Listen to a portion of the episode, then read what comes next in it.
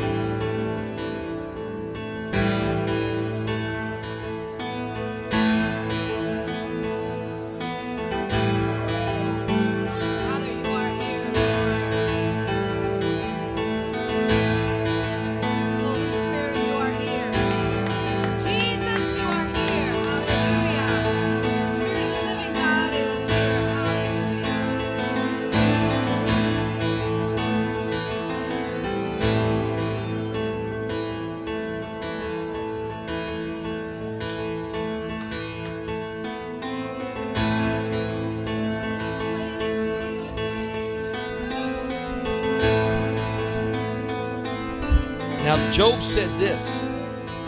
Job said in Job 33 and 4 The Spirit of God has made me, and the breath of the Almighty has given me life. Now, I said it on Sunday.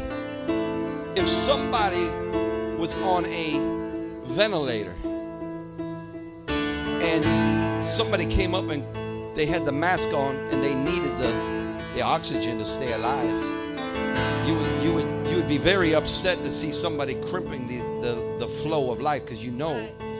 Now, in the spirit, the enemy comes, and how many of you know in the scripture there's a spirit in the book of Acts which is witchcraft, which is called pythos.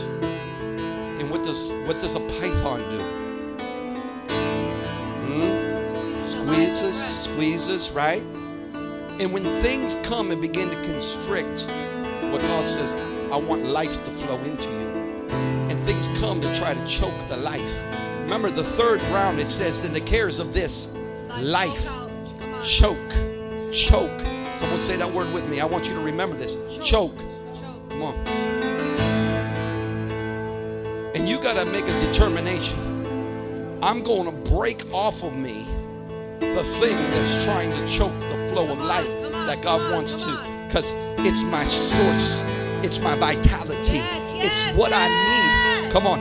And you gotta you gotta begin to shake that thing loose off of you. Because you better get it off of you before you pass out. Come on.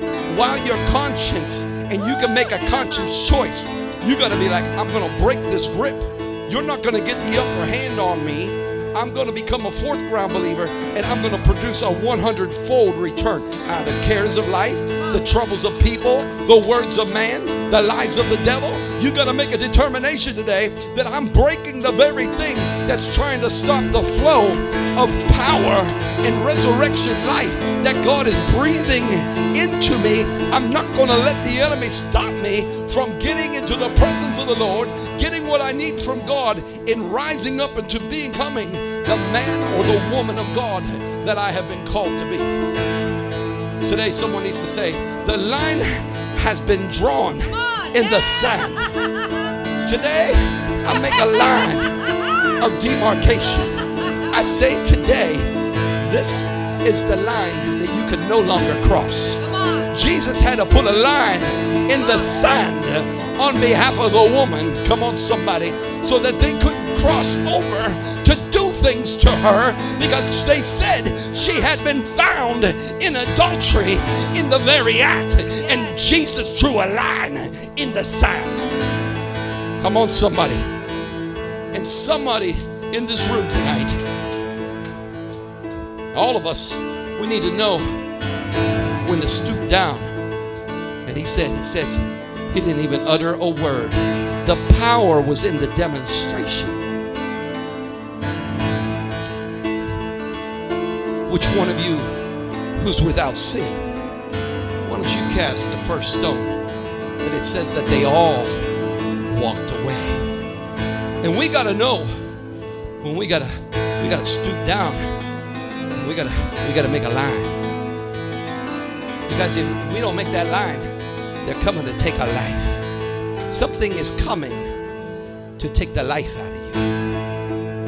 To stop you from rising up. You got to know what line to draw, when to draw it, and where to draw it.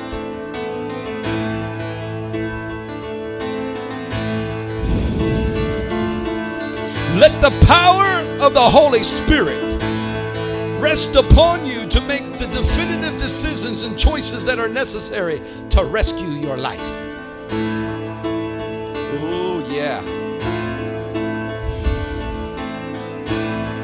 Someone, someone, someone needs to say this I'm going to deliver myself.